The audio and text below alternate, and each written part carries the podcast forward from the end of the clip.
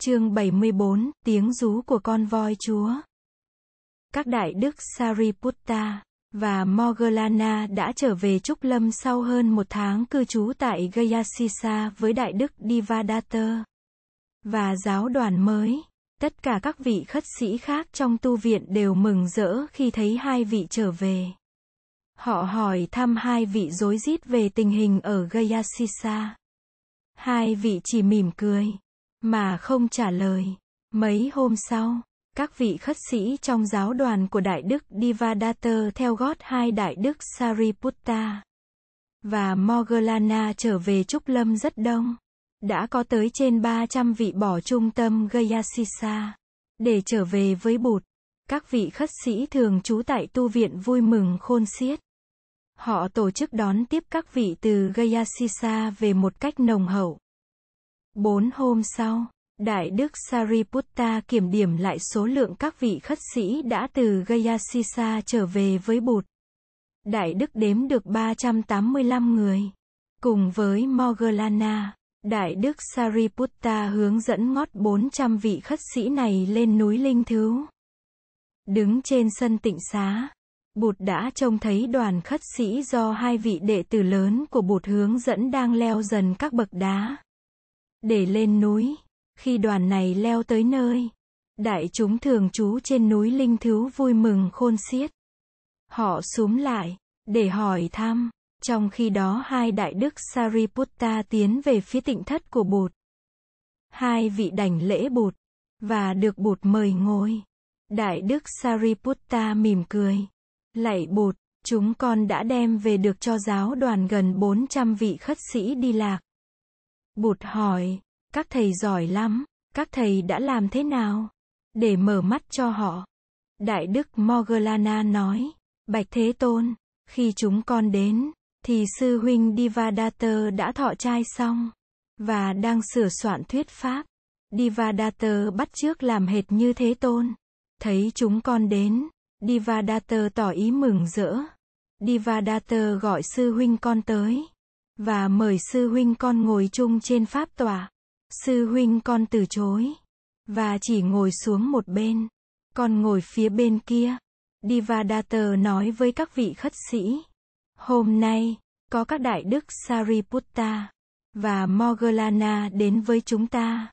Đây là một tin vui rất lớn. Đại đức Sariputta đã từng là một người bạn rất thân của ta. Nhân có mặt đại đức ở đây, xin mời đại đức phụ trách nói buổi pháp thoại hôm nay. Nói xong, Devadatta hướng về phía sư huynh con, và chắp tay mời. Sư huynh con nhận lời, và bắt đầu thuyết pháp. Sư huynh nói về 4 sự thật mầu nhiệm. Sư huynh thuyết pháp thật hay, khiến mọi người đều nghe một cách chăm chú. Con để ý, thì thấy Devadatta lim dim ngủ. Có lẽ, vì lo nhiều việc cho nên, Devadatta mỏi mệt. Nửa phần sau của pháp thoại, anh ta ngủ khi chúng con ở lại Gaya Sisa hơn 1 tháng, và tham dự vào tất cả những hoạt động của giáo đoàn bên đó. Cứ 3 hôm một lần sư huynh con lại thuyết pháp, và giảng dạy cho các vị khất sĩ. Sư huynh con dạy dỗ họ một cách tận tình. Có lần con thấy Kokalika, người phụ tá số 1 của Devadatta, thì thào to nhỏ với Devadatta. Dường như có ý khuyên Devadatta đừng tin ở chúng con. Nhưng hình như Devadatta không đồng ý. Devadatta rất thích khi thấy có người phụ trách dạy dỗ các vị khất sĩ thay cho mình. Nhất là khi người ấy là một người xuất sắc như sư huynh con. 1 hôm, sau buổi thuyết pháp về tứ niệm xứ, sư huynh con nói với đại chúng như sau. Các huynh đệ, chiều hôm nay, tôi và sư đệ tôi sẽ từ giã các huynh đệ. Chúng tôi sẽ về với Bụt và với giáo đoàn khất sĩ do Đức Thế Tôn lãnh đạo. Thưa các huynh đệ, chúng ta chỉ có một bậc chánh biến chi giác trên đời mà thôi. Người ấy là Sa môn Gotama. Bụt là người sáng lập ra giáo đoàn khất sĩ, là nguồn gốc của tất cả chúng ta.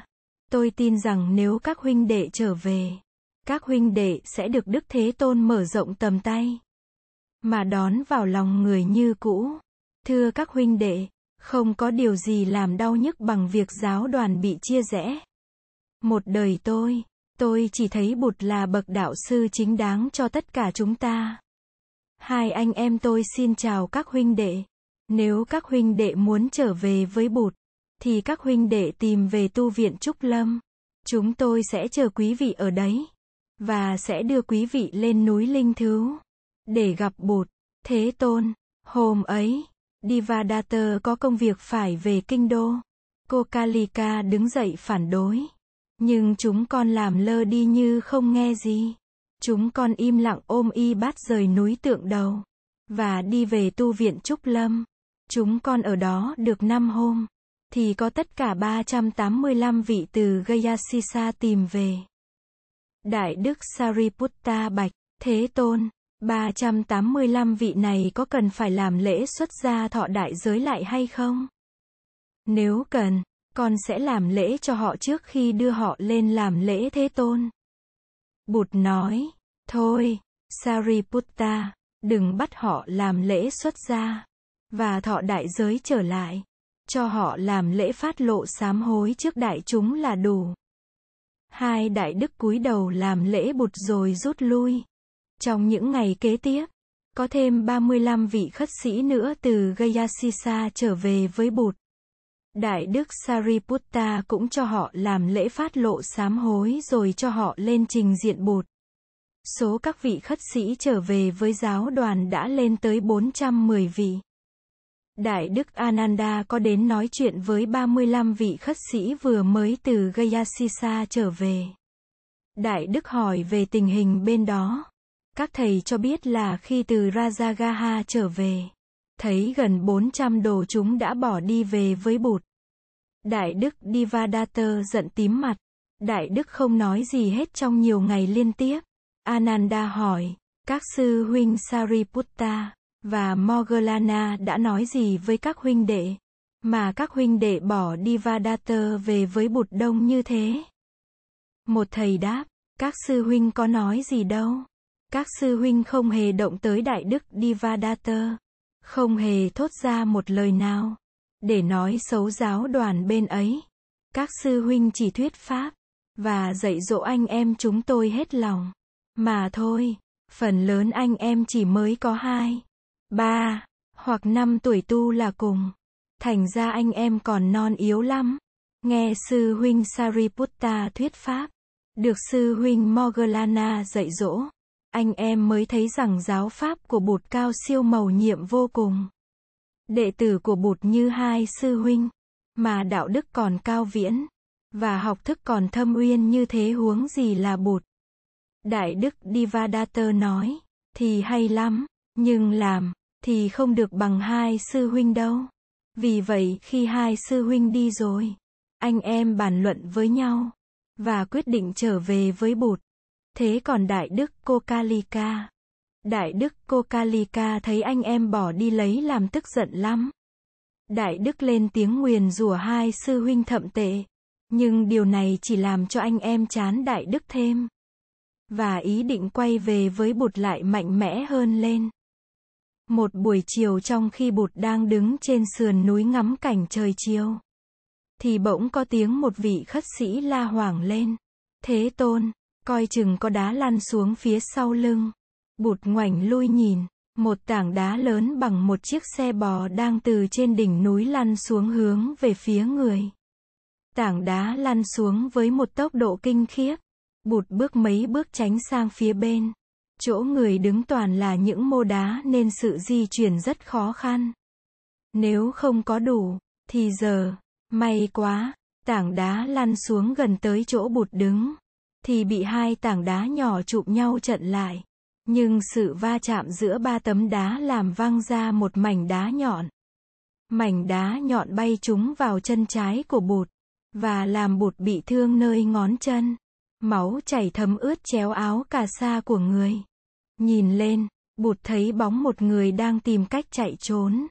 Vết thương nơi bắp chân làm Bụt đau lắm. Người lấy áo Sanghati xếp lại làm tư, trải xuống đất, nằm nghiêng về bên mặt theo tư thế sư tử tọa. Chân bị thương đặt lên chân không bị thương. và theo dõi hơi thở, để làm dịu xuống sự đau đớn. Nhiều vị khất sĩ chạy đến bên Bụt. Một người nói, đây chắc là Devadatta chớ không còn ai khác nữa. Một người khác, các huynh đệ phải chia nhau ra giữ bốn phía núi, để bảo vệ cho Thế Tôn. Mau đi, các thầy đừng la ó, đừng làm ồn ào, không việc gì phải la ó, và làm ồn ào. Như Lai không cần người canh giữ, Như Lai không cần người bảo vệ. Tất cả các vị hãy trở về liêu xá của mình đi. Ananda, thầy hãy nhờ chú Sa Di Kunda đi mời y sĩ Jivaka. Mọi người làm theo lời Bụt dạy. Chỉ trong vài hôm, tin Bụt bị mưu sát 2 lần được truyền đi khắp thủ đô. Quần chúng ngẩn ngơ và kinh hoàng, quần chúng đang xôn xao.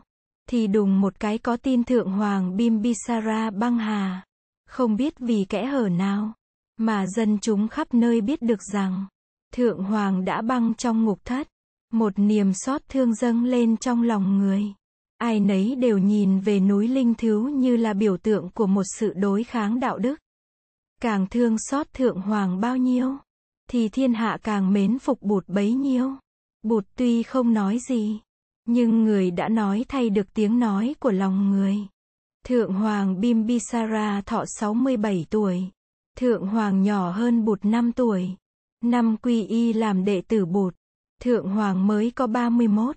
Lên ngôi từ năm 15 tuổi. Thượng Hoàng đã trị vì trong 52 năm. Chính Thượng Hoàng đã xây dựng lại kinh đô vương xá mới, sau khi kinh đô cũ bị hỏa hoạn tàn phá. Trong 52 năm, đất nước Magadha luôn luôn được hòa bình. Chỉ trừ có một lần lâm chiến với vương quốc Anga. Trong cuộc chiến tranh đó quốc vương Brahmadatta của xứ Anga đã thua trận. Và xứ Anga đã trở nên nội thuộc vương quốc Magadha. Khi quốc vương Taksila Pukkusati lên cầm quyền ở Anga, quốc vương Bimbisara đã thiết lập liên lạc thân hữu với vua này. Và đã đưa vua này đến với đạo Bụt. Để có hòa bình lâu dài với các nước, quốc vương Bimbisara đã thiết lập liên hệ thân tộc với các hoàng gia. Vua cưới công chúa Kosala Devi em ruột của quốc vương Pasenadi, và lập làm chánh hậu, hiệu Videhi. Vua cũng có thứ hậu từ các hoàng tộc Madra, và Likhavi, chị ruột của vua cũng đã được gả cho quốc vương Kosala làm thứ hậu. Vua Bimbisara từng tỏ lòng thương kính Bụt bằng cách xây một chiếc tháp đựng tóc và móng tay của người ngay trong vườn ngự uyển.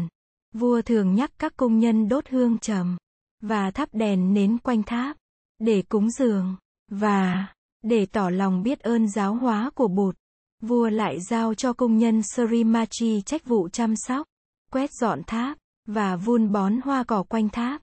Một hôm nọ, trong khi Bụt và một số các thầy đi khất thực trên con đường quen thuộc dẫn về thủ đô, Đại Đức Ananda Nhác thấy bóng một con voi lớn từ chuồng voi hoàng gia xổng ra, và đang chạy về phía mình. Đại Đức hoảng kinh, con voi này ai cũng đã nghe tiếng. Đó là con voi dữ nhất trong vương quốc. Nó tên là Nalagiri. Tại sao người ta lại để cho Nalagiri xổng chuồng ra như thế? Vừa lúc đó, những người đi đường cũng đã nhận ra sự nguy hiểm. Họ hô hoán lên, và cùng nhau chạy núp ở hai bên vệ đường. Dân chúng hai bên đường phố đều đã trông thấy con voi Nalagiri. Con voi đưa vòi lên cao, đuôi và hai tai thẳng đứng dậy. Nó nhắm phía Bụt và các vị khất sĩ mà chạy tới. Thấy tình trạng nguy hiểm quá, Ananda vội nắm tay Bụt và đẩy người về phía vệ đường. Nhưng Bụt không theo Ananda. Người đứng yên tại chỗ. Một số các vị khất sĩ núp sau lưng Bụt. Một số khác chạy tứ tán tìm chỗ núp hai bên vệ đường. Dân chúng hai bên đường phố la hoảng lên. Mọi người nín thở. Ananda vừa bước lên định đứng trận trước mặt Bụt, thì bỗng nghe Bụt hú lên một tiếng lớn và dài. Tiếng rú vọng lên, nghiêm trang và oai vệ. Đây là tiếng hú của con voi chúa trong rừng Rakita ở Pariliyaka. Bụt đã an cư một mình trong rừng này. Và trong thời gian ấy người đã học được tiếng hú của con voi chúa thường đem bầy voi con tới uống nước bên bờ suối. Voi Nalagiri đã xông tới chỉ còn cách Bụt chừng 10 bước, nghe tiếng hú vang dội. Nó tự nhiên khựng lại. Lập tức nó khuỵu hai chân trước xuống. Rồi khuỵu luôn hai chân sau. Vòi nó hạ thấp xuống sát đất. Hai tay nó cụp xuống. Đuôi nó cũng vậy. Bụt tiến tới. Người đưa tay phải sờ lên đầu voi với tất cả thương mến. Người ra hiệu cho voi đứng dậy. Rồi người nắm lấy vòi của voi. Dẫn nó đi trở về nơi xuất phát của nó. Con voi ngoan ngoãn đi theo người. Tiếng hoan hô của dân chúng hai bên đường nổi lên vang dậy. Thầy Ananda mỉm cười. Thầy nhớ lại Bụt hồi còn trẻ tuổi. Không một môn thể thao nào mà Siddhartha không giỏi. Từ bắn cung, cử tạ, đánh kiếm cho đến đua ngựa, cưỡi voi. Bụt đã đối xử với voi Nalagiri như đối xử với một con người hay một con vật đã từng quen thuộc lắm. Với người, đoàn khất sĩ, và hàng trăm dân chúng đi theo Bụt, và con voi. Khi vào tới chuồng voi, người nhìn vị quản voi với đôi mắt nghiêm nghị, rồi với giọng từ bi, người bảo, ai ra lệnh thả voi này ra? Như Lai không cần biết, nhưng quý vị nên biết rằng thả voi Nalagiri ra giữa đường phố là một điều hết sức nguy hiểm. Voi này một khi được thả ra có thể làm cho hàng chục hay hàng trăm người mất mạng. Từ nay về sau quý vị không được làm như vậy nữa. Vị quản tượng và viên giám đốc chuồng voi lạy xuống để chịu tội. Bụt đỡ họ lên và cùng các vị khất sĩ rời khỏi chuồng voi. Người tiếp tục cuộc khất thực đang bị bỏ dở nửa chừng. Đã đến ngày làm lễ trà tỳ thượng hoàng, Bụt tự thân hành tới dự lễ và bảo tất cả các vị khất sĩ trong giáo đoàn cùng đi. Lễ trà tỳ được tổ chức rất long trọng. Quần chúng tiếc thương vị vua đạo đức của họ đã đến tham dự rất đông đảo vòng trong vòng ngoài chật. Nick, riêng các vị khất sĩ trong xứ có mặt hôm đó cũng đã trên 4.000 người. Trên đường dự lễ về, Bụt ghé lại vườn xoài của y sĩ Jivaka nghỉ một đêm trước khi lên núi. Y sĩ cho Bụt biết là cả tháng nay Thái hậu Videhi bị cấm không được vào thăm Thượng Hoàng. Thượng Hoàng đã lìa đời trong nhà giam. Bên cạnh không có một người thân thích. Người đã xoay đầu về núi Linh Thứu để thở hơi thở cuối cùng. Một hôm y sĩ Jivaka lên núi Thứu và tiến dẫn lên Bụt một người của Hoàng gia muốn được đi xuất gia. Đó là Hoàng đệ Úp Hayaraha Kumara con của vua Bimbisara và của Thứ hậu Padumavati. Thái tử Úp Hayaraha bạch với Bụt là sau cái chết của Thượng Hoàng Bimbisara, Thái tử không còn tha thiết gì nữa đến nếp sống phù hoa danh lợi. Đã từng được nghe Bụt thuyết pháp nhiều lần, Thái tử rất hâm mộ đạo lý giải thoát, và ước mong được sống nếp sống thành thơi và vô ưu của người khất sĩ. Bụt chấp nhận lời thỉnh cầu của Úp Hayaraha và cho Thái tử được xuất gia.